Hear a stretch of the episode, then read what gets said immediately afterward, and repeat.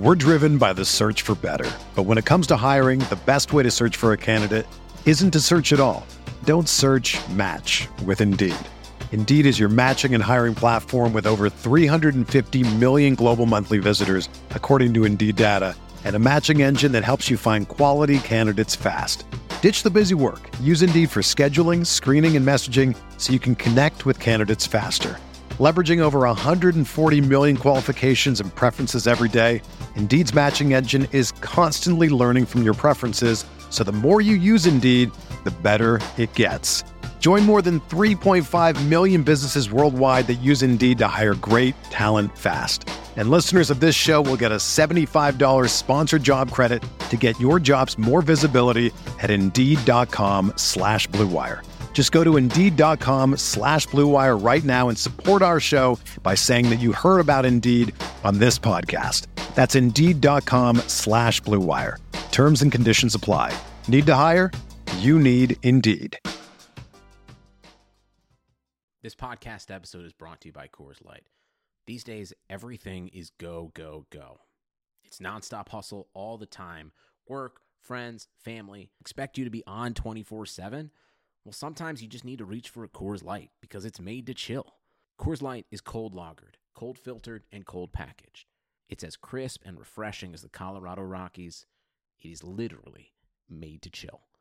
Coors Light is the one I choose when I need to unwind. So when you want to hit reset, reach for the beer that's made to chill. Get Coors Light in the new look delivered straight to your door with Drizly or Instacart. Celebrate responsibly. Coors Brewing Company, Golden, Colorado. Welcome to the Arsenal Vision post-match podcast. Well, Perez has got the better of it, and he looks to get the better of Schmeichel,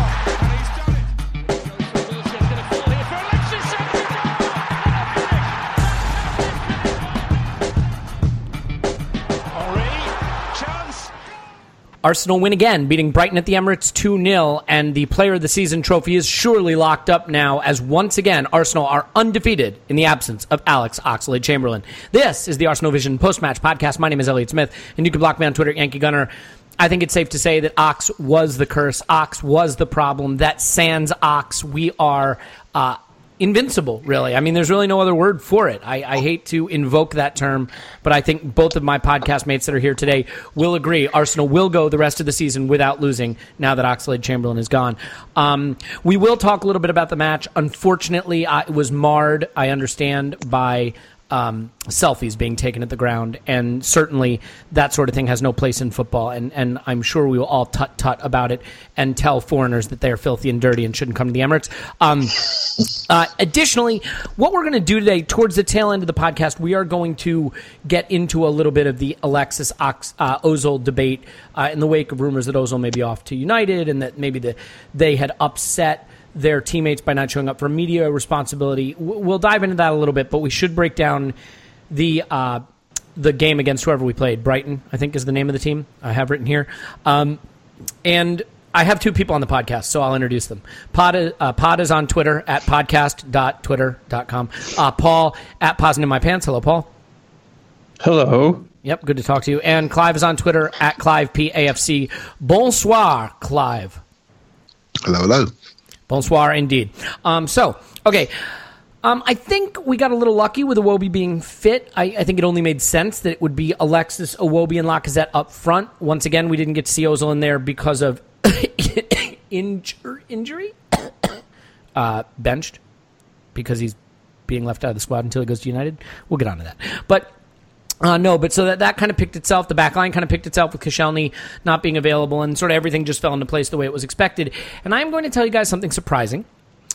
I watched this game not on Twitter, which means two things. One, I saw it, which, yikes, let's not do that again. But two, I wasn't influenced by the anxiety and the critique that was going on uh, in the hive mind that is Twitter. And as a result, I came away thinking this was really an exceptional performance. I think that if you take away the last 15 or 20 minutes where the combination of the substitutions and the impending international break and the fact that the game was pretty much put to bed led to us maybe taking our foot off the gas. Overall, I thought this was great. XG bears it out. I think it was like 2.6 to 0.6 or something like that. We really dominated the game. They had one shot on target. So I thought it was a great performance. But there were some issues here that I think are interesting, and the the player that obviously comes in for a lot of focus right off the bat is Alex Iwobi. Paul, Iwobi is an interesting player. He scores a goal in this game. He definitely added some of the energy we needed in that position, and yet I find he frustrates me because um, he, he doesn't always make the pass that that looks like it's on, particularly in the counterattack. But early on, Brighton were sitting really deep, and unlike games in the past where we would just sort of slide the ball back and forth. I thought there was a lot of good movement. I thought Iwobi was popping up into good positions. Were you impressed with how Iwobi has sort of, after really being out of the team for a while, slotted back in and looked like he fits as a member of the first team? Paul. Was that? Was, yeah, sorry. Sorry. uh, sorry, let me address you by your real name, pod at twitter.com.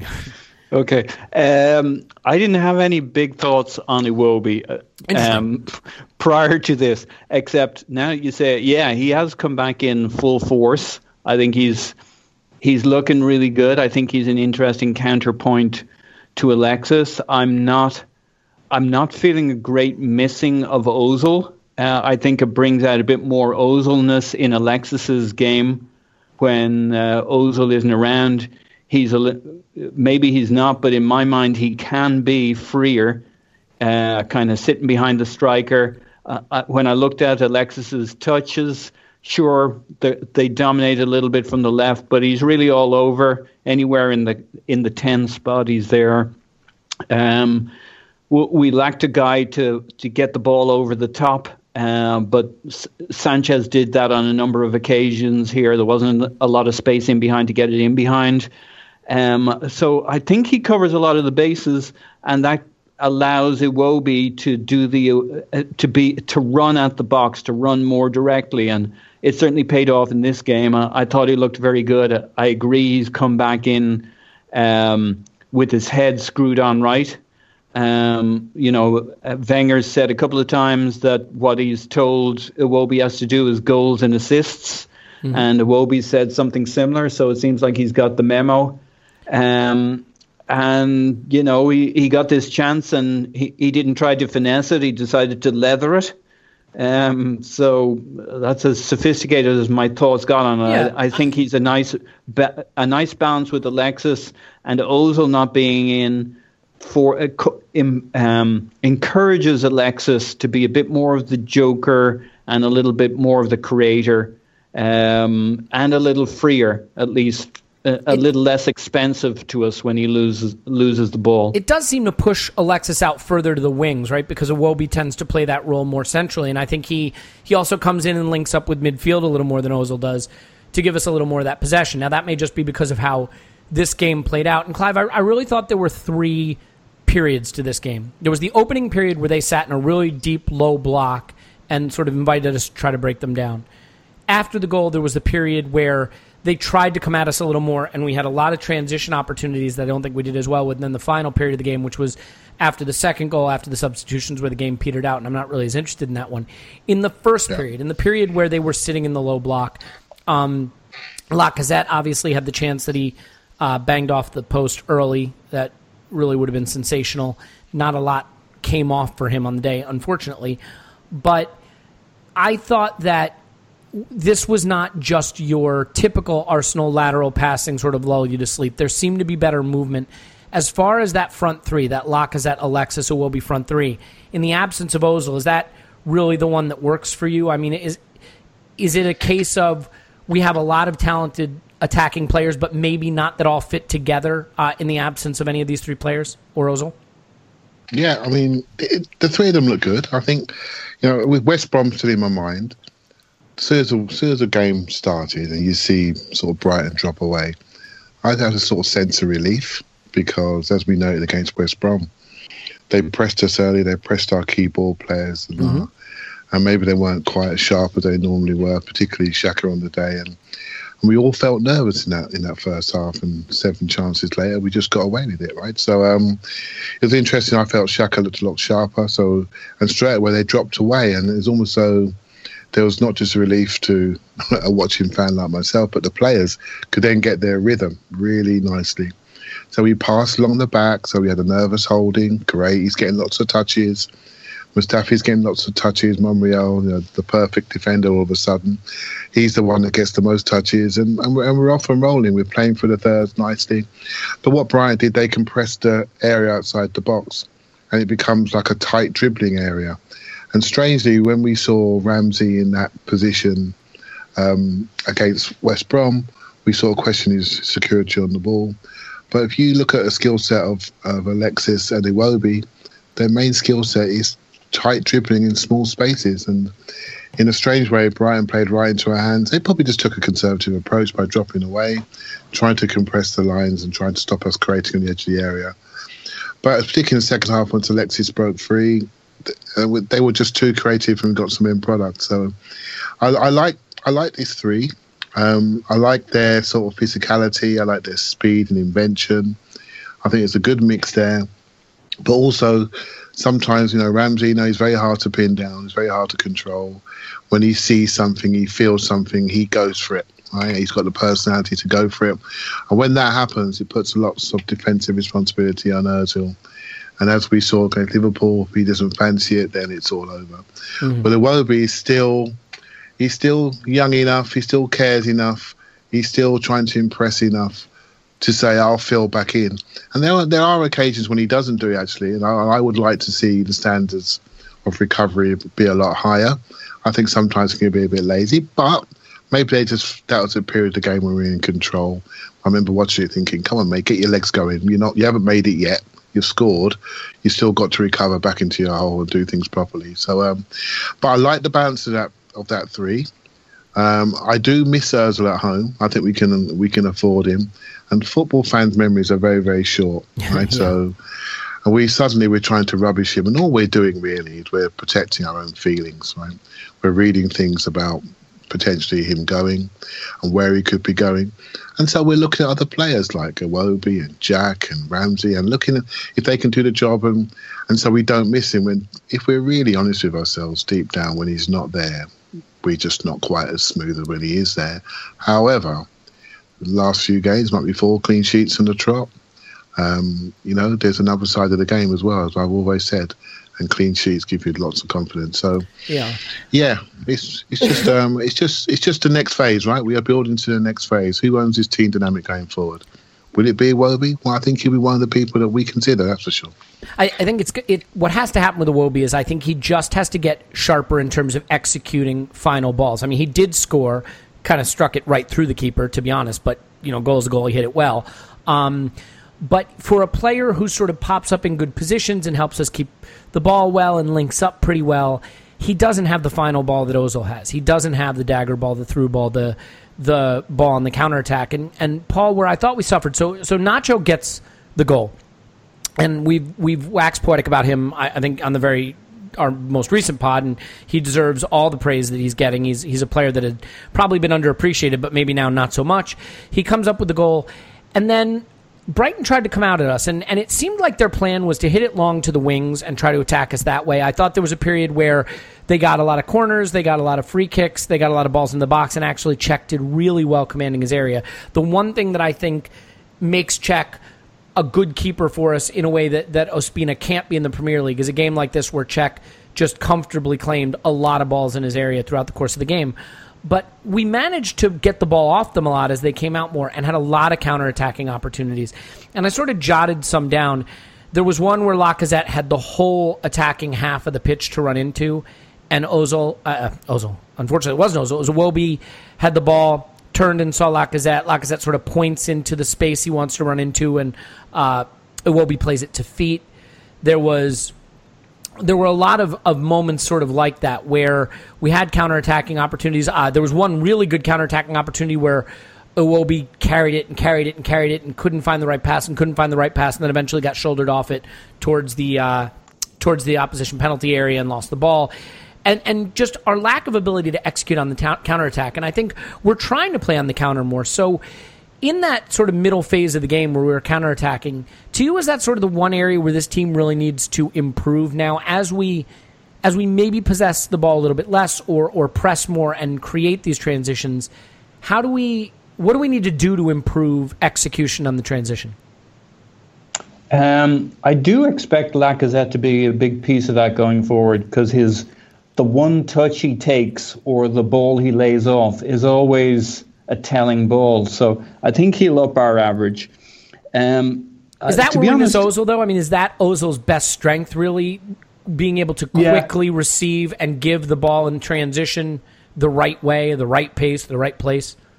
Yeah, he does know. It, it, obviously, deeper in play than than Lacazette can influence. Yeah, Ozil's the smartest uh, exit plan to start a, a, a counter attack. I mean, he, he, does know how to set up the counter. Uh, that's probably his his primary calling card, his primary benefit um, to a team. And we we don't actually get to counter attack that much. Um, and I don't think historically we've been. I know there's an assumption that we're always a very good counter-attacking team because that's what people expect of us. But I don't think it's been a long time since I would have said we were a great counter-attacking team. We've had some good counter-attacks, but not with any kind of regularity, not like Madrid two or well, three even the years easy ago. Ones. There was there was the yeah. one where we where we got the ball off them right deep in their own half. Remember, Lacazette got it, and and yeah. he had Alexis to his right, and he decided to take it on, and sort of unfortunately tamely hit it to the keeper. And I mean, you you really have to start to execute and transition better than that because those counters, those transitions where you have two on one, three on two. In one case, I think we had what four on two that resulted in the Ramsey yeah, shot that was well saved. Um, th- th- that's where you have to convert, right? Those are the opportunities, your easiest opportunities to get goals. Yeah, I mean, in fact, our second goal was kind of uh, it wasn't quite a counter attack, but it was after they'd been down our end, and it it just loosened them up a little bit. They'd gotten back, but the spaces were all that bit bit bigger, and that it was that kind of extra twenty percent gap between the players that our boys managed to find their way through, where they couldn't the whole game couldn't through the whole game. So you know, counter attacking should be gold. Uh, certain teams have won the championship in recent years with counter attacking goals being the difference. Um, I don't think we're particularly good at them. I think Lacazette's a, a big uh, potential improvement, but the most important position is probably Ozil's job. And I would agree with all that, Paul. But w- one player that I think could be really important for us on the counter attack is Kolasinac. And Clive, I, you know, the one thing that I notice about this guy is when he does get into those advanced areas where he does overlap and get the ball or get the ball into the box, he's really intelligent at picking out the player he wants to pass to. Um, in that whatever it was four on two counterattack or whatever that resulted in Ramsey having his shot well saved. You could argue he should do better, but I, th- I thought it was a good save the the pass from Kal- uh, Kolasinac is, is just perfect. It's a little pullback. It's right onto Ramsey's feet, and he seems to be so intelligent at picking out that ball. Is this someone that we have to really try to involve more? I mean, I realize he's on Alexis's side, and that may influence it because Alexis doesn't want to sort of stay in his traditional positions. But do we have to try to emphasize getting him involved in our in our transitions in our attack more because he does seem to give a great final ball and, and maybe have even a better understanding in the attacking third than Bellerin? Yeah, I think so. I mean, it's, it's quite interesting actually. If you look at all the passing statistics on the game, our centre halves really have they dominate quite a high number. Yeah, high number of passes, right? Let me read this Monreal out just real quick. Uh, yeah, because yep. Monreal was over 100, 105. Mustafi 92, yep. Holding 99, yep. and then the next closest was actually Xhaka at 94. They were all Correct. way up the pitch. They were sort of operating almost like a midfield, rot- sliding the ball laterally to each other, trying to find someone more advanced to give it to. Yeah, and sometimes you know stats don't tell you everything, but you know when the game was quite r- routine, you sort of can read them and sort of see where the ball is, right? And you look at Kolasinac, and he had was it, thirty eight passes? Yep, that's right we need to have a bit more. We need to have a bit more from him, you know. And um, I think, you know, I think Bellerin was like at towards uh, 47, I believe. Yeah, and looking at touches, and, Bellerin 68 to 54 from Kolasinac. So, you know, I think we, we do tend to build up on Bellerin's side a little more. Yeah, it probably goes game by game. I think, um, but it's it's something that there's obviously a great combination between Kolasinac and uh, Alexis, and I felt we didn't really see much of him but I still put that down to the fact that the game was easy and he's quite a combative player. And if there's no one to combat, maybe we're seeing something about him just getting through the game. And he's still adjusting. I think Bellerin had a much more combative game on his side. Uh, Solly March is a really good player on the left hand side, and, and he had to be on his game a little bit more. Maybe that, that got him more involved and got him more touches on that side. So I, I think, you know, on that counter attack, I was actually disappointed by actually. And just looking at the, the eight or nine red arrows running forward, all in a straight line, I'm thinking, well, this isn't going to work. You know, they're all in a straight line, all trying to get to that point where they get the ball without really going to different points in the box where you can create different lines and make it a much easier cross. And I felt the cross was made more difficult, and we and we didn't quite we didn't quite finish it. I, I don't I don't I don't see us as a a swift counter attacking team. I see us as a smart counter attacking team, but that's primarily when Özil's there because he makes such good movements and such good decisions. He always plays the, the right pass. If there's two people flying up the pitch, he picks the right person. So and he builds the attack that way very very smartly and, and, and that intelligence is, is, is definitely missed yeah. but if we go back to the wing backs i think yeah we need to do more to get certain players more involved and basically it's our two new signings their touches and passes is a little bit lower than i would hope in a game where we've dominated and um, I mean, Lacazette, 19 passes. I mean, wow. From a, from a center forward, I'm not. I mean, you know, to be fair, we've we've seen center forwards have that limited involvement. I mean, Giroud yeah. routinely there, Theo's routinely below that. I, I think uh, yeah. in Kolasinac's case, I wonder, Clive, if it has to do with just sort of adjusting your thinking because for so long, I think the right fullback or right wing back was the better option in the build-up, was the player who was more advanced, and the left wing back was the one who sat back a little more because it was Nacho yeah. Monreal. Maybe he had more of a defensive role that he was given, although he can clearly score, as we've seen. I don't. I wonder if maybe it has to do with Alexis and his positioning and the fact that yep. you know he wants to carry the ball. Cent- he gets the ball wide and carries it central. I. It's hard to say. I mean, it's it's still early I days with Kolasinac. Sorry, mate. I think yeah. you're right. I think it's to do with Alexis. I think um, he can be very ball dominant, yeah, mm-hmm. and so he uses his he loses his left wing back or his left full back. He uses them as decoys because we all know he's going to come on his right side. Every now and again, he uses the overlap just to create an indecision, to create the half yard so he can come inside. And so the left wing back is very important that they support Alexis at all times to make lots of runs. But it's maybe not as important that they get the ball because we want Alexis to have the end product but it's important that they create the decoys. So maybe we see more combinations on the left hand side, but maybe we don't see enough in the last third because Alexis takes charge, whereas on the right hand side, Ozil and Iwobi are more sharing and caring, and they give the ball and maybe a bit more to Bellerin on the overlap. So yeah, it's just a it could be a personality thing, really. Yeah, it could be. I mean, this this was a weird game in a, in a lot of ways though because it the the central defense acted almost as the midfield. They were that high up. They were exchanging passes that much. Ramsey and really didn't have much to do in terms of the buildup. A lot of times it was just bypassing him, going straight to Iwobi or to Alexis. Um, you know, the, the thing is, this game got sort of panned as being boring. I think, according to some people on Twitter, I wonder to some extent the lack of an atmosphere at Emirates had something to do with people feeling that way. The fact that we didn't put them to the sword annoyed people, but we scored two goals and. Kolasinac had one cleared off the line. Ramsey had one brilliantly saved by the feet of the keeper. Lacazette hit the post. Lacazette tamely hit to the keeper when he either could have slid it through to Alexis or on another day finishes that pretty easily. Those are just off the top of my head. That would have made it six. And obviously, you don't convert every one of these chances. But we had a lot of big chances in the game. Um, and we had a lot of movements that broke down before a chance could cre- be created where we could have done better. So while, you know, I'd love to see us put five, six, seven, eight past teams like this, I, I thought the performance was was good and was professional. And I think a lot of it, again, is colored by the fact that once Theo and Giroud came on, that front three of Theo, Giroud, and Alexis doesn't look like it works to me. The game kind of petered out. I think the players had one eye on their either two weeks off or their trips to wherever they're going with their country, and, and maybe everybody just kind of packed it in for the day.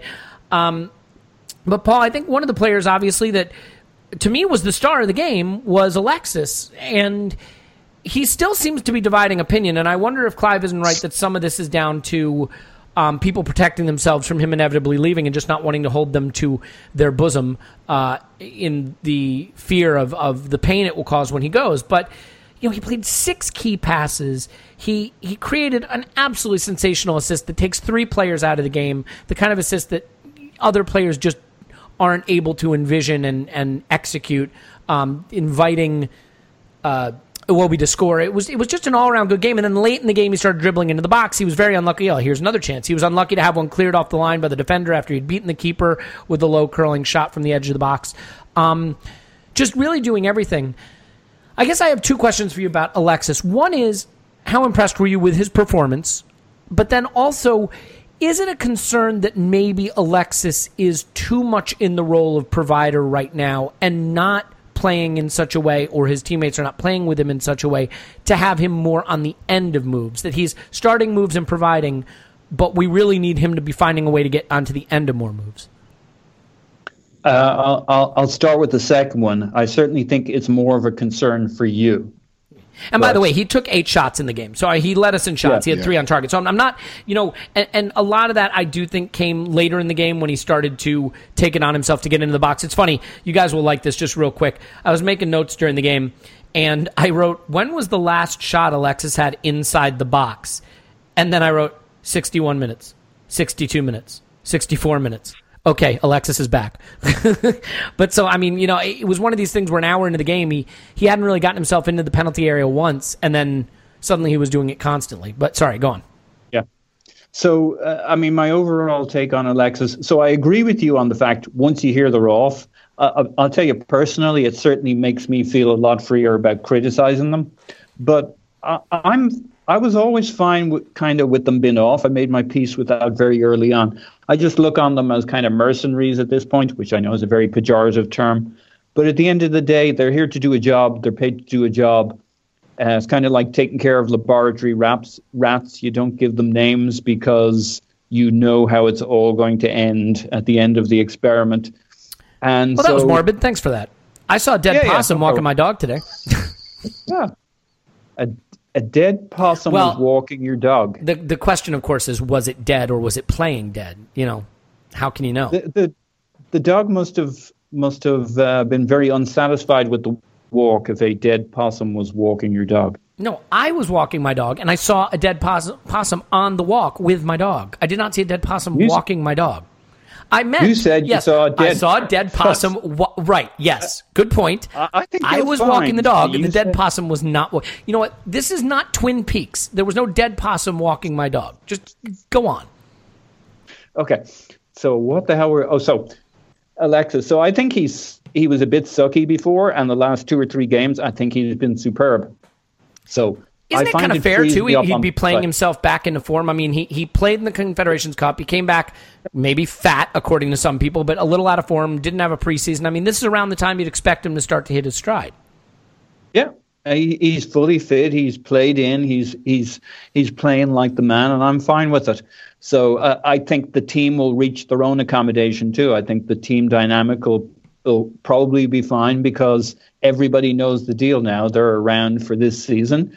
And, you know, it's like squeezing a lemon, get every bit of juice you can out of them. Use them when they're useful. In a way, it may free us up. So that's it, can go either way. It can also go a bit belly up on you. But we, if we don't make them too essential to the psyche of the team, if the team is everybody but those two guys, and those two guys are your your your paid for stars that are there to do a job, and you play them when it suits, which is most of the time great. I think Alexis has been really good. I, you and I generally disagree on whether whether we lose a lot when we don't play Alexis kind of in the center or into the box. I'm fine. I love Alexis kind of playing the number 10 spot. I've always enjoyed it. Uh, I like him buzzing around on the edge of the box because he'll go wherever he thinks. He, he, he's greedy enough that if he thinks there's goals in the box, he'll go into the box. Nothing will stop him.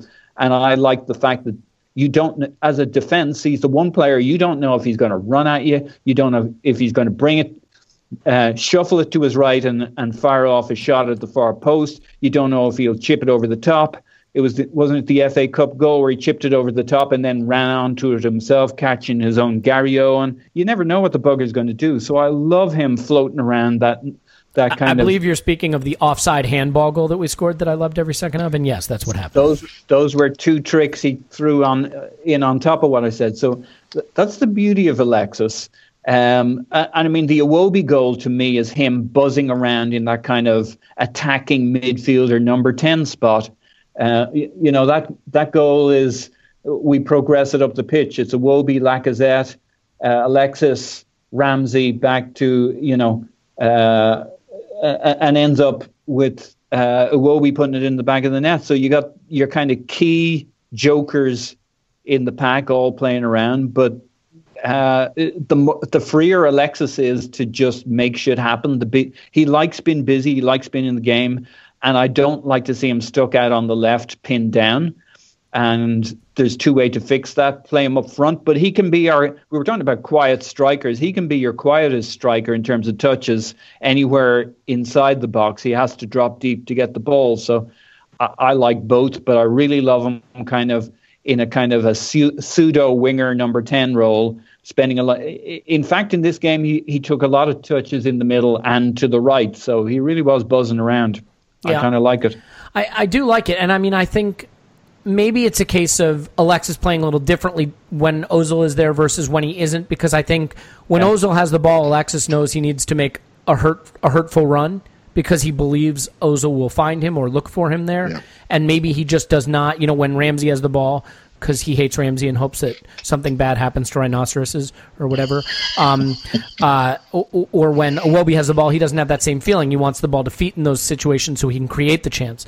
It may also be that he feels that Lacazette is going to make the runs into the areas he wants to go. I mean, this is all sort of a work in progress right now, but I thought he was brilliant on the day. Again, six key passes. He had the, the assist. He should have really unlucky not to get a goal that he created himself brilliantly. Um, it was just all over the place, and and I, I think he's coming back into the kind of form we need him to be in.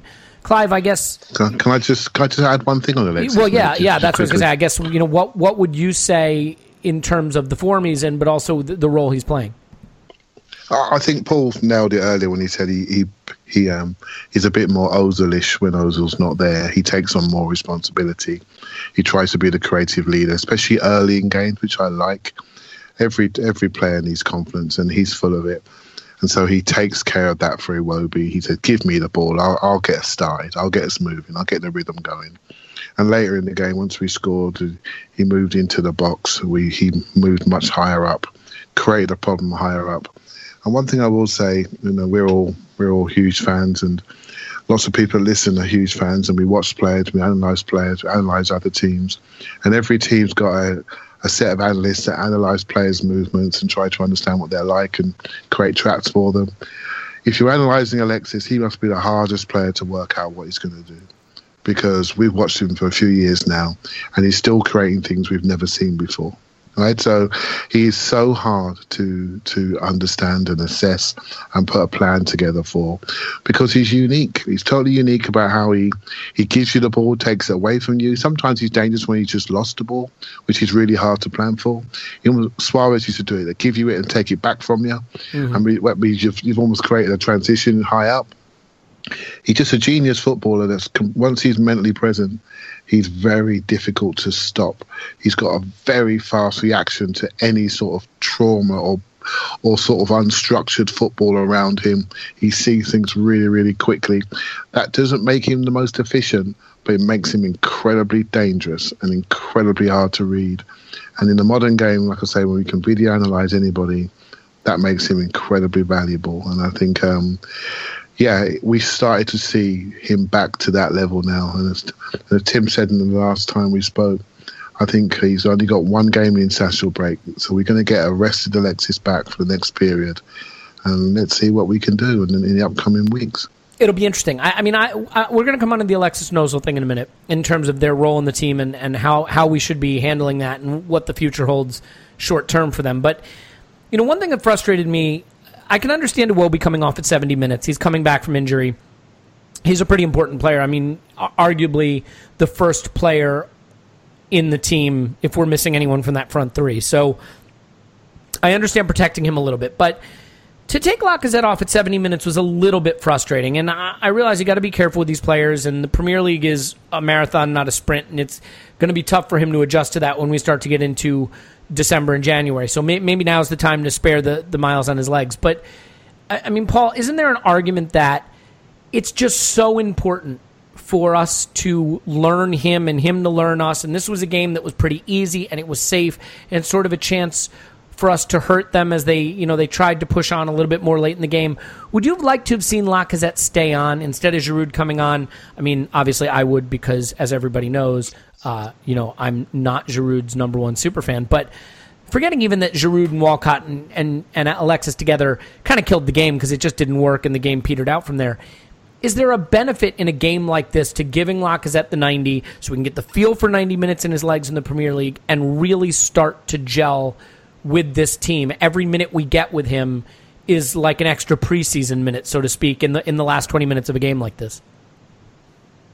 Yeah, yeah, I see that. Uh, I certainly agree that it didn't look like it was a formation that was going to work great either. I mean, isn't it isn't it the one we used uh, forgive me for getting this wrong. I, we used that front three: Theo, Giroud, and Alexis. Was it against?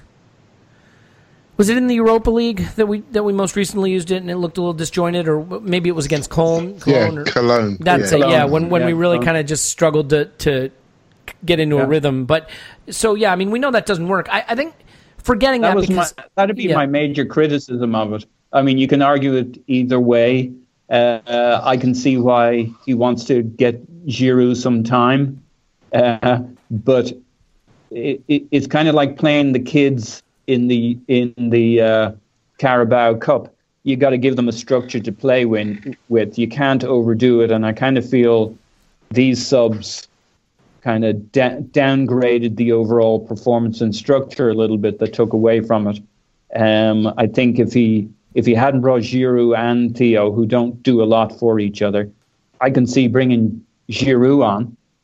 Um, but uh, I, I mean, I, I see what you're saying, but it's a long season. I think keeping Giroud involved and happy and effective and part of the team is good. And keeping, you know, Lacazette, I think we have to trust. He said some things that it's a very physical league that it may still be taking it out of him. That meant that means that mentally it's taking quite a quite a lot out of him. So but you don't so want him isn't getting there a be- jaded no, on the easy front. But I guess the the counter argument for me then would be in 20 minutes of a game that's won that didn't necessarily have the intensity of your average Premier League game with a two week international break coming up. Was this a chance to get 90 minutes into his legs, really get him synced up with his teammates, maybe even get him a goal in those last 20 minutes to sort of keep his hot start at the Emirates going, and just build that rapport, build those those relationships on the pitch that it's kind of hard to do when you're only playing 60, 65, 70 minutes, you know, every game and he, and he, he was there were some games he was left out altogether, you know, not to mention Europa and Carabao games he's not playing. So really he he's only had 3 or 4 games with Alexis, I think. It's it feels important to sort of get these guys on the same wavelength. Yeah, Clive. Yeah, it, it does. It, but I'm not. I'm not in a sprint, mate. It's, I'm not in a sprint to see this happen right Guys, now. I'm trying to create think- some kind of conflict here, some kind of crisis, some kind of some kind of controversy. Paul's not taking the bait; he's throwing it to I've, you. I I've mean- got one for you. Yeah. Mm-hmm. I've got one for you. You'll enjoy. So there was a, a lot of hit, of uh, beating up of Xhaka in this game, and just generally beating on him. And I went back and looked at it specifically with to look at Xhaka, and I thought he was fine. I mean, it wasn't a great game for him, but I it don't wasn't think a it was critical particularly game for him. fault. Period. I mean, the the the, the positions Xhaka usually takes up were taken up Yeah. by Holding and and and Mustafi and Nacho Monreal in this game. When Xhaka and gets he further up the generally pitch, had a, a striker one side of him and uh, Yeah. a midfielder on the other. Yeah, and, and so that's not his the game best kind of was played around him. Yeah. And by the way, I mean, he still played Sure. played 100 passes in 82 minutes. So, I mean, he was involved. I just think those hurtful, progressive, line breaking passes and, and sprayed long range passes that, that are the ones that really catch your eye with him are harder to do when you're playing in the attacking third um, and everybody's and you've condensed got into a and you've got a mass period. defense in front of Yeah, you. Yeah, exactly, Right, so- exactly. he's he's not yeah. Was- he's not a he's it not was fat. this nice curling cross for the free kick.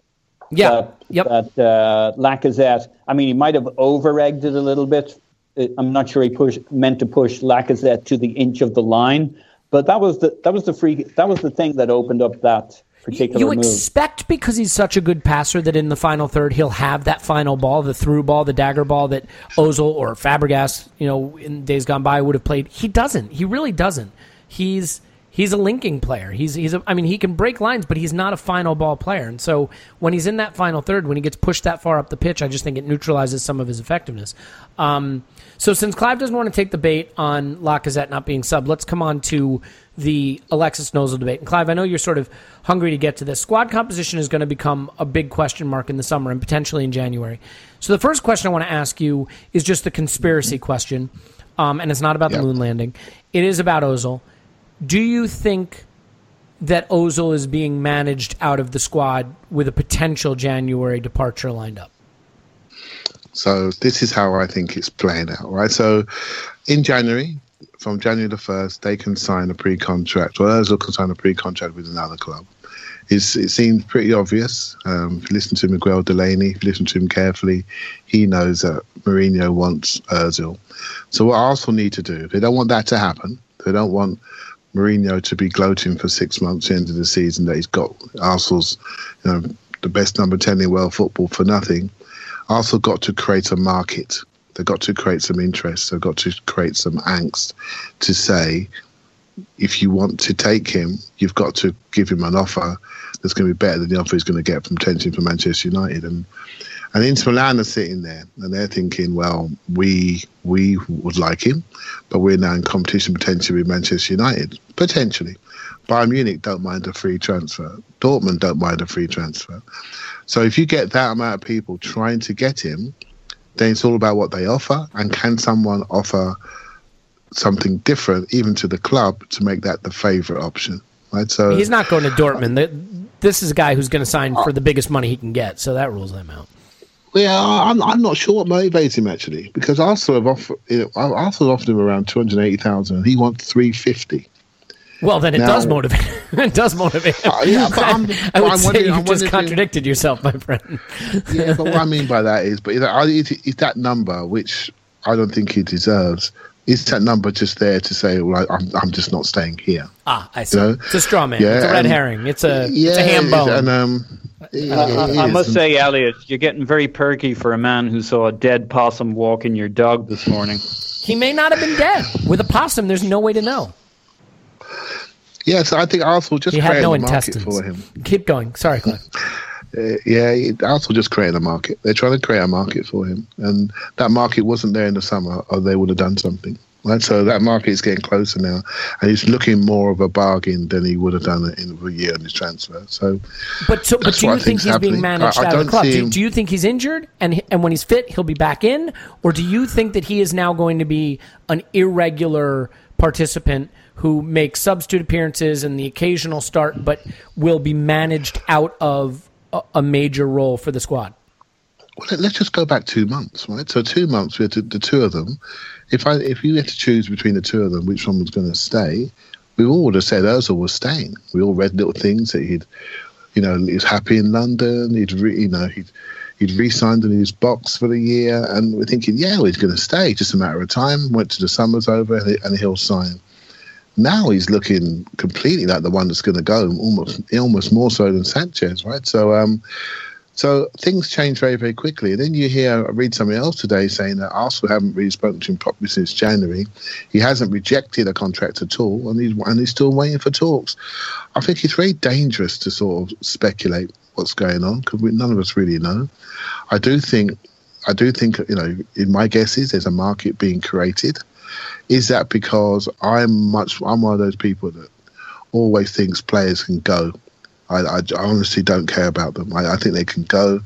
I'd much rather be a situation where we have a set of players that really want to play for us. So I'm not overly hung up on on Ozil and Sanchez, although I do worry about their impacts on our team dynamic and how we're going to actually replace that. But um, Clive, know with what you're saying, come and go I- all the time. I'm a little nervous that you're suggesting that having both of these guys in the final year of their contract isn't ideal, and I'm pretty sure Arsene said it was ideal. So I don't know what you're did, driving and, and at. if Arsene said it, and well, we must all believe it, Yeah, because yeah. this situation is going to be nice and stress free for us all. Well, you, look, you know my, my take on this. If you're not going to get money for an asset in the summer and you decide to keep him, at that point you have to find a way to deploy him. I mean, look, Mesut Ozil is a supremely talented player, and I am not prepared to buy any of the bullshit that we're better without him. I don't believe that. I don't see that.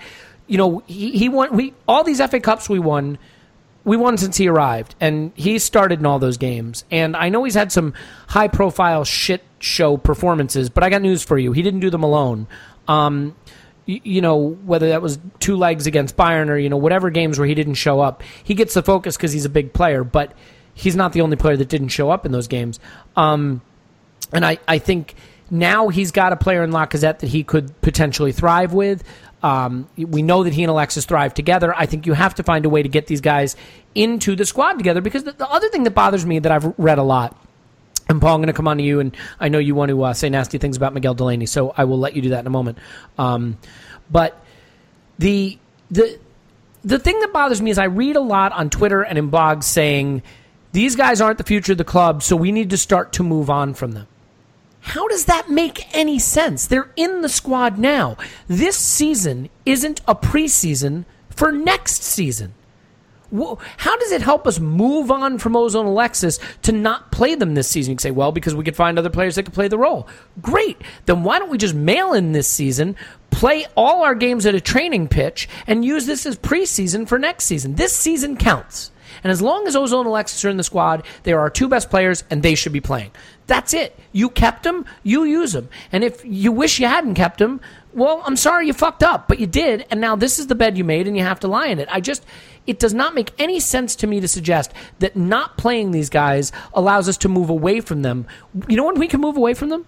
when they're gone. That's what the summer's for, and that's when we can do it. So I'm sorry, using this season as a training exercise in being better without Ozone Alexis is the height of stupidity, in my opinion. Now, Paul, I, I mean, I, I, know you don't like, and I'm not saying that's what we're going to do, by the way. I'm saying the suggestion that that's what we should do does not make any sense to me whatsoever. Now, I know you want to add a bit on Miguel Delaney. Jesus. I assume you, you have a lot of negativity to, to, to add to the podcast on that front, but I also want to get your opinion on you know, whether you, you agree with this notion that somehow uh, weaning us off of Ozil while he's still at the club is in our best interest. Yeah, just a quick word on Miguel Delaney. And no, it's not really negative. It might be the opposite. It might be positive. Um, he cut his teeth on the Manchester beat, on specifically Manchester United. His contacts are really good. Uh, his his article on Ozil was unequivocal. You could basically say it's pretty damn close to done. And the fact that they want the word out there, uh, you know, if I were betting any money, it wouldn't even be it'd be that versus all other possibilities put together. I'd still bet on that. So I think there's me, a really chance, really too. big chance he's going to United, and it's it's kind of done and dusted. I mean, um, I, I, think I'm i think okay. Jose would do it just to put a thumb in Arsene's eye, you know, just yeah, because that's not. how he works. Yeah, yeah. yeah. Um, in terms of the two, I fully endorse your view. The guys are here. We knew they were going to be here. Um, I think the manager and the players will be far more pr- pragmatic because it's their season than we emotional supporters. Uh, we can kind of stay out of it. I mean, we're free to have our opinions, but we can kind of stay out of it and let them work it out between them. I think Alexis is the guy you try and start every game as long as he's not injured or completely out of uh, form or whatever, because he's a very honest player in the sense of effort. Although uh, I'm not saying he's dishonest, but when the when the game's against him, his his involvement can start to slip if he's massively frustrated by how we're approaching the game, our tactics, etc. Uh, the big games, he slides out of it because he looks at it and he said, and he thinks to himself, "This is not how you we get back into this game." And he, uh, to me, he mentally kind of slides out of the game. So if there's one of them that you kind of put in when it suits you and don't, for me it's Ozil. Um, but if the guy brings it, he's in good form, he's in good shape, great. You like you said, you've got them for the season, you use them for the season. Um, any player could be gone next summer. Ramsey could be gone, Bellerin could be gone. You could go right down the list. Um, so you just got to be, you know, you got to be practical about this shit. They're here for Alex as long as they're Song here. went to Barcelona. I mean, any player yeah. could leave at any moment. You know, the the idea that you don't yep. use them while they're in the squad is crazy. And Paul, to your point, here's what's infuriating to me. If if you cannot use Ozil because you don't trust him to put in an honest performance, you are now paying his wage and losing him for free and not using him. Then the fact that you didn't sell him this summer, you sell him for a million pounds if you have to. If you literally don't trust him enough that you think you cannot use him, and I'm, again, I'm not saying he's either helping you or hurting you. Right? Yeah, yeah. In the squad, there's no, there is no neutral or you didn't use him. If he's not We have- helping, he's going to be hurting. Yeah, we have, we are assuming that um, he's not injured. That's a big assumption. No, no, no, no. So, so let me let me cl- say one thing, Clive. I'll let, I'll let you finish this. But my point was not that I do think that's what we're doing. My point was I've seen suggestions we should be weaning off of him. We should be Okay. starting to, you know, suggestions that the right thing is to is to start to. Uh, um, ease him out of the squad and and find alternatives and that that's what I'm responding to. I'm not saying that's what we're doing. We're sort of debating the the intelligence of not just using Ozil as much as you can while he's here. Yeah, okay. That's I- like I say. I think it's I think it's just human self protection mechanism. That's what it is. People trying to think forward. I, I do it myself sometimes. I think, well, I don't care about him. I don't care. Let's move forward.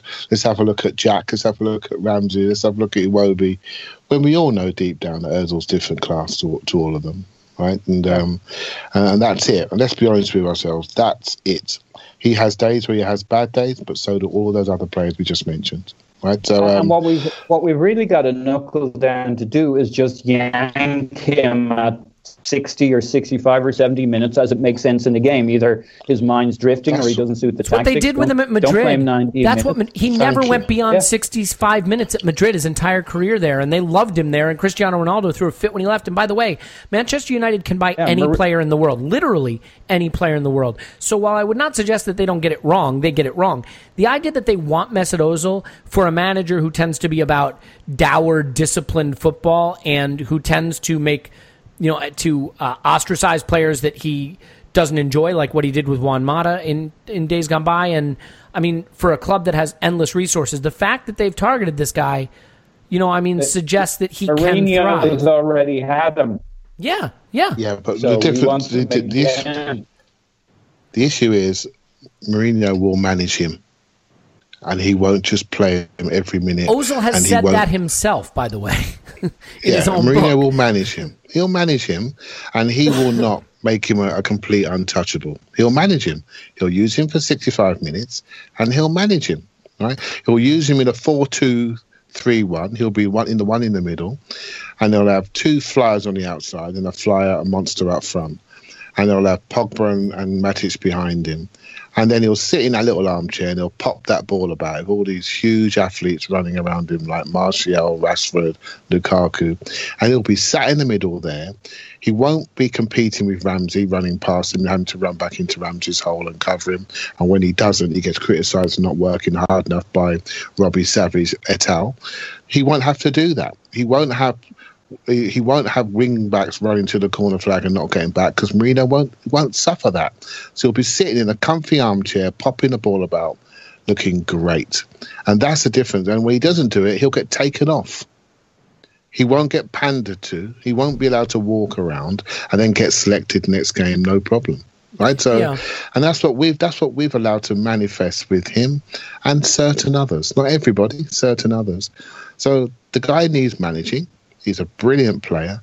He needs a certain style of management, and I think he's I think he's really used his close relationship with Arsene Wenger to get exactly what he wants. Now he's going to walk away from our club for very little money, if any at all. And uh, and certain people hold him up on a pedestal. Well, I hold him up on a pedestal for the technical side of his game because so, the way he plays football is wonderful. But he's no Arsenal legend for me because he hasn't reflected that back to the club. And if he leaves that way, then I'm afraid he goes into the Oxlade Chamberlain bucket. Well, he doesn't go into that Chamberlain, bucket. we got paid. Oxlade Chamberlain, we got paid. Well, Mesut Right, so- delivered more high, more enjoyable football for me than Ox, and he delivered it's not three about FA delivery. Cups. It's not, it's not. It's not about. It's not about delivery. It's about how you exit. Right. So um, people are fair. taking me out of Oxlade Chamberlain, but we got paid. We're not gonna. We're potentially not going to get paid any money at all for somebody we spent forty-two and a half million pounds on, not fifteen million pounds. I mean that that is our fault. FYI, though. Absolutely, it's um, absolutely um, our fault. A- a- anyway, look, the, the, fact of the matter is, amazingly, we have a chance at top four. I, I can't believe I'm going to say this, but as reductive as it sounds, our entire universe as Arsenal this season should be getting back into that top four. You've said that, Clive, and and while I think the the Manchester teams are away and in the distance and gone, uh, Spurs will will struggle through the holiday period in January and stuff because of the style they play with Pochettino. They'll have to rotate, and they don't have a deep enough squad to do that. And I think maybe if Kane picks up a knock, they could be in big trouble also. So they could struggle. But Liverpool and Chelsea look like they have real potential problems. Um, and against all odds, I think we could be there. If you beat up on the small teams, we just have to take a few points here and there in some big games, and we could do it. But I think we're going to need to squeeze whatever is left out of Ozil and Alexis to do that. Um, and so, you know, my hope is that we are not using this season as a look ahead to next season, as a look ahead to the future, as a way to prepare for life without these guys. We should be squeezing the last little bits out of them to get back into that top four and help potentially recruit. Because as Paul says, they may go, they probably will. But Ramsey may go, and Bellerin may go, and Giroud is probably gone, and who knows what's happening with Koscielny, who's starting to wind down, and Mertesacker's retiring, and you can go right through the squad and you have these problems everywhere. So it is it is a case of doing everything in our power right now to get top four, and I, I think that starts with getting the most out of Ozone Alexis that you can before you know before they're gone. Uh, Paul, I mean, do you have anything to add on how you think we should use them, and, and whether you think there is there is an argument? I mean, do you think they will go? Either of them will go in January? Uh, I doubt it. Uh, I can't see why that would make. I mean, we don't have to let them go. I mean, if if there's a chance to recoup even you know 20, 25 million, I mean, who knows if you could get that in January? But they can sign yeah, pre contracts in January. It, look, so. It looks bad though if if they go in January. I think the only way one of them goes is if there's a real rupture in the relationship that I would doubt has happened already. I mean, I don't think there's anything suspicious going on at the moment. I think it's injuries with Ozil. Do you put any stock in that the, in that column that came out today about how the team is frustrated with Alexis Ozil for not going to that media day? I don't know if did you read this. So there was a report that yep. there was a media event that and Alexis blew off, that they both could have been yep. there, that there was no reason why they couldn't, and that the team was frustrated. I mean, do you buy that that rift may yep. may exist? I, and, and who yes. and who cares? Uh, Does it fucking matter? Uh, I think they very quickly. That's why I use the term mercenary. At the end of the day it, you you don't care that your mercenaries don't believe in the cause. You care that they fight, and they care that they get paid. Well, they're getting paid, and they want to look good this year. Um, so, and you want them to be professional, and they want to be seen as professional. I mean, there's nothing nailed on. Uh, maybe Mourinho's made his made, mind up about Ozil, but Ozil wants to play in the World Cup, and there's a lot of young guns trying to take yeah. his place. So he wants yeah. a he wants a shop window. Alexis uh, may be safe from a World Cup standpoint, but there's nothing nailed on for his. You know, he's whatever 28 going on 29. Um, he needs to be able to prove that at the end of this season he's good value for another two or three seasons if he wants the contract. If he wants Pep really chasing him, so they both have enough to play for. That uh, and if they have a reasonable relationship with the manager, and the team has an understanding of what the what they can expect from them. I mean, uh, it, it's a big deal, but on the other hand, who gives a fuck if they show up to our media events at this stage? It's almost a mutual embarrassment. So uh, I, am not giving them. Also, I'm who, not giving them a. Who are these Arsenal heroes who have the right to get upset at and Alexis for anything? Honestly, I mean, you've got Laurent Koscielny, maybe Nacho Monreal. I mean, who the fuck else has any right to get mad at these guys? It's not exactly like we have a murderer's row of Arsenal legends and captain potential players.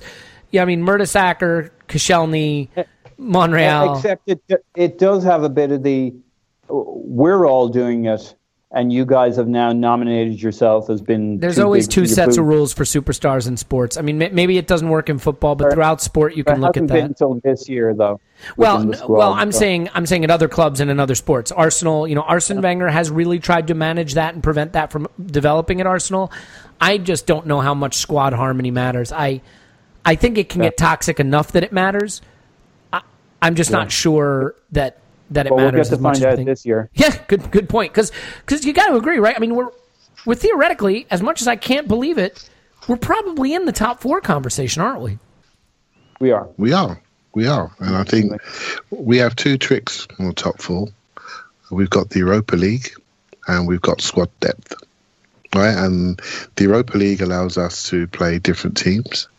And and then the squad depth we have is we may not have as many superstars as some of the others, but we have a lots of comparable players when you go first 11, second 11. There are the gap between our Not at the back, my and- friend. and yeah, and we know we we know you've got a win back issue, right? But every team's got gaps, right? So, but what you do when you build a squad, you try to make the gap between your best player and your worst player not be too large. And I think we're we're in good shape in that regard. That may not be such a good thing, by the way, because maybe the gap, our best player, our best player is so far away. Our best player, that's that's an issue, right? And we sometimes look like that when we play.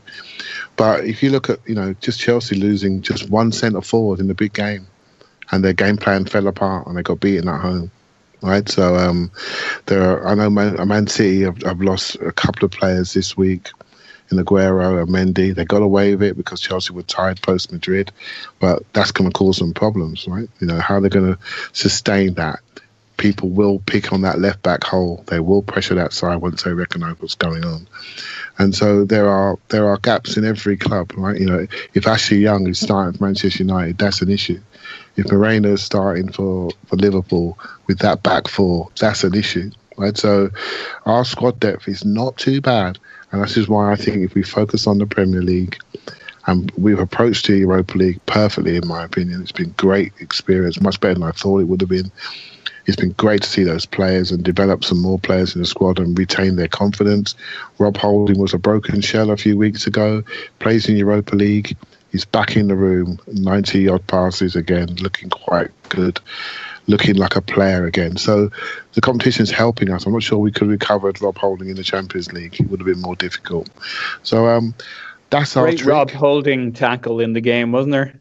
Uh, Yeah, first half, I think, blocking a We were- shot on goal. Good We were worried about him. I was worried about him. He, he he was running through quicksand. He didn't look athletic. You know, he needs to he needs to go. He needs to really look at his physicality and really look at how he's running and moving. There's a player in there, but we need to really nurture him on the physical side. Make sure we maximise his body power in the challenge. But when he's confident, he looks like a different person, and um, we start to see him turn a corner again. Iwobi was gone a few weeks back, but the Europa League has given him a fresh lease of life. He's back in the room again. Chelsea performance has also helped with that. So we're finding a few players that can do a job, and that's really important for the games we got upcoming. What we need to do, and this is where your your fear is, Elliot, and you, you make some really good points about getting our best players on the pitch. When we play those really good sides at home, I don't think we can do it with the bit part players. We need to have all the top boys playing ready and in the right level of cohesion to beat them. And at that at this moment in time, our three superstars that we can all name, we haven't really seen them, and we don't know what the potential of the team is. And they often say your team is as good as your forwards, and we've got three really good players there, and we haven't seen them, and we're not sure if we're going to. And um, that's a shame, really, to be honest.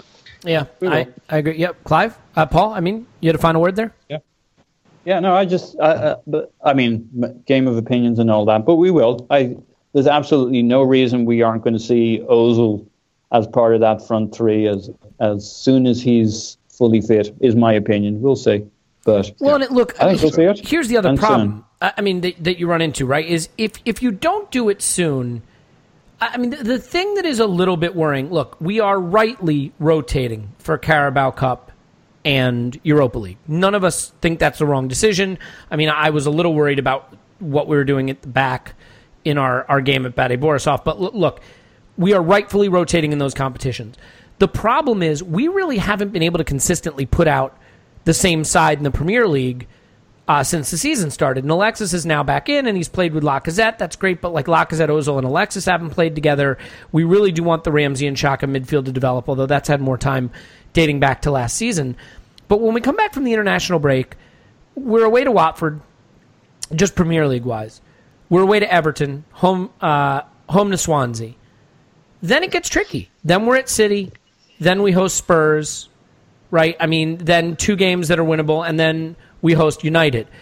going into that patch, going into that run that sort of takes us from uh, the beginning of November to the beginning of December, I would like to believe that if Ozil, Alexis, and Lacazette are going to play together, they'll have done it. They'll have bedded in a little bit. They'll have had the. We're running out of time to get the 11 into position and know our first choice 11. I don't think any of us on this Isn't- podcast would suggest that Arsene Wenger is talented at rotating and managing a squad. Forgetting Europa League and Carabao. I'm not talking about that. I mean in the Premier League. That he is best when he has a settled first 11 that he knows who to pick. And Clive, I, I- I'm not sure where you're jumping in here, but what I was going to just finish with is I think we have to pretty soon settle on a best first 11 and trust it, or we're going to be in that weird position where you get into the busy period of fixtures and the manager is still searching for his right 11. Yeah, I, I, I, I- don't mind what he's doing right now. I think it's important that we go to those games with a fit set of players. I think that's really important that we have the right dynamics, the right players, fit and fresh and available. You know, I want to see the, the best players play. We've all got a vision in our mind of how it could work, but I'd rather see it when it's really important. It's more important to see it in those games like Everton and City and Spurs than it is for Brighton at home. It, it really is. And if Lacazette's got to come off so he doesn't pull a calf, that's fine by me. We've got a history of this, haven't we? We've got a history. We reach this period, we go into Europe and we lose players all the time. Well, actually, we're going to get a couple back after international break. We'll get Coquelin back. We'll get, you know, we were talking about, we were waxing about Danny Welbeck a few weeks ago. We've not mentioned him tonight. Football, football fans' memories are very, very short. Danny Welbeck comes back into that front area. We can go any, we can go anywhere. We can be aggressive. We can press more.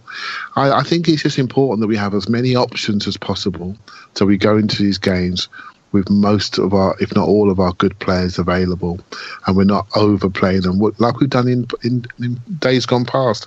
I'm glad he's not overplaying Ramsey, and guess what? We he hasn't pulled a muscle for a while because he has been rested for the odd midweek game. Right, so he's now he's now looking good. Xhaka looked tired in the last game. He's now been rested, and he looked a lot fresher after the um, on the game at the weekend against Brighton than he did versus West Brom. We are able to do it because of the Europa League, and if we keep rotating when it comes to the crunch, I think we're going to be in a much better shape than we have been in previous years. Paul, last words? Yeah, so j- just quickly on what Clive said in terms of fitness and energy, especially with these big games. I mean, especially against somebody like Spurs, you're going to want the energy levels high. Um, you put that. You don't think of us as a physical team or a pressing team, but we were actually, by some metrics, the fourth pressingest team last season And we are again this And- season, by the way. and we are again this season. So you know, people say we're not very good at pressing, maybe, but we're pretty good at getting the ball back one way or another. Um, Welbeck will help that, getting him back. Uh, he's probably a significant factor in leading the charge. But generally, if you think about it, there's a reason teams sit back uh, a lot against us, and because we keep nip, nicking the ball back from them. Uh, on average, every 14 seconds that they have the ball, we get it back from them. So those energy levels will be a big difference throughout the season. If we can, that's kind of our uh, part of our modus operandi. We're not, we don't press like City or Spurs.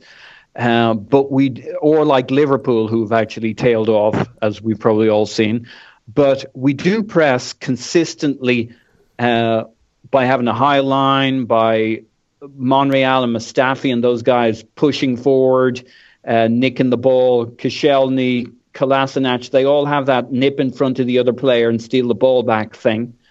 Um, so uh, to Clive's point, that fitness, you know, I'm with them on that. I, I see what you're saying in terms of by the time we play City, you'd want to have that front three well played Or in. just, just your 11 in general. You just want you. I'd like Yeah. us to know because I, I am not. Yeah, I agree. I, do not have a ton of faith in Arsene changing lineups game in game out. You know, for the situation, I, I think where he's at his best is when he settles on an eleven that works really well and sticks with it for the most part. Now, look, I get you have to rotate. That's again Carabao Cup, fine. Europa League, fine.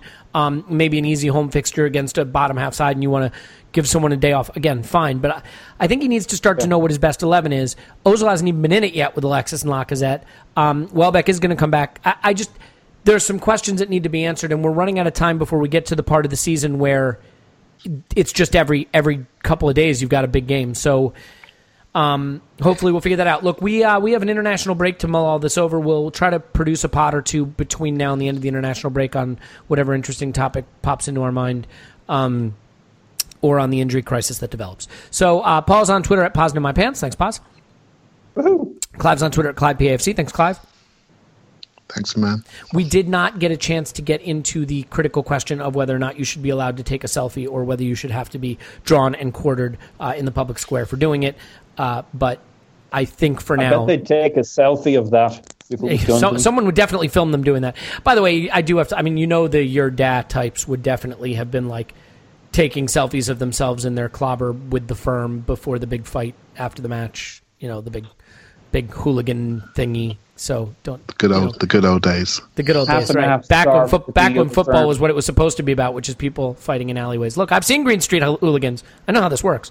Um, okay, enough is enough. Uh, my name's Elliot Smith. You can block me on Twitter, Yankee Gunner. Please give us a five star review and write nasty things about Tim in the comments. Tim will be here. He'll be back. Don't worry. He's not going anywhere. He just has things going on in his life, and we don't. So that's why we're here. In any event, hanging out with Ozil. we appreciate you, dear listener, being here uh, much more than Tim, who you're going to write nasty things about in the comment section. Anyway, okay, guys, great talking to you. We'll uh, we'll try to get one or two of these out during the break, and uh, hopefully you won't miss the football too much. Goodbye.